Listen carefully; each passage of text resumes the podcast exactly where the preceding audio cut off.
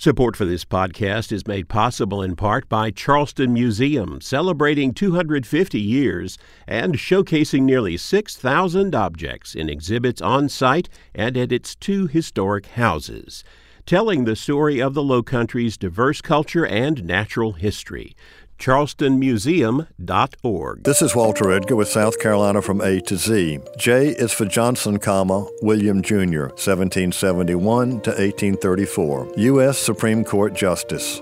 A native of Charleston, Johnson graduated first in his class from Princeton. He read law in Charleston and was admitted to the bar in 1793. In 1794, he was elected to the South Carolina House of Representatives. In 1799, he was appointed to the South Carolina Court of General Sessions and Common Pleas. In 1804, Johnson became the first Democratic Republican appointed to the U.S. Supreme Court. During his tenure on the high bench, Johnson was frequently at odds with his fellow justices. He wrote almost half of the dissents during his three decades on the court and almost two thirds of the concurrences. Committed to national integrity but sympathetic to states' rights, William Johnson Jr. sought to encourage cooperation between the federal and state governments.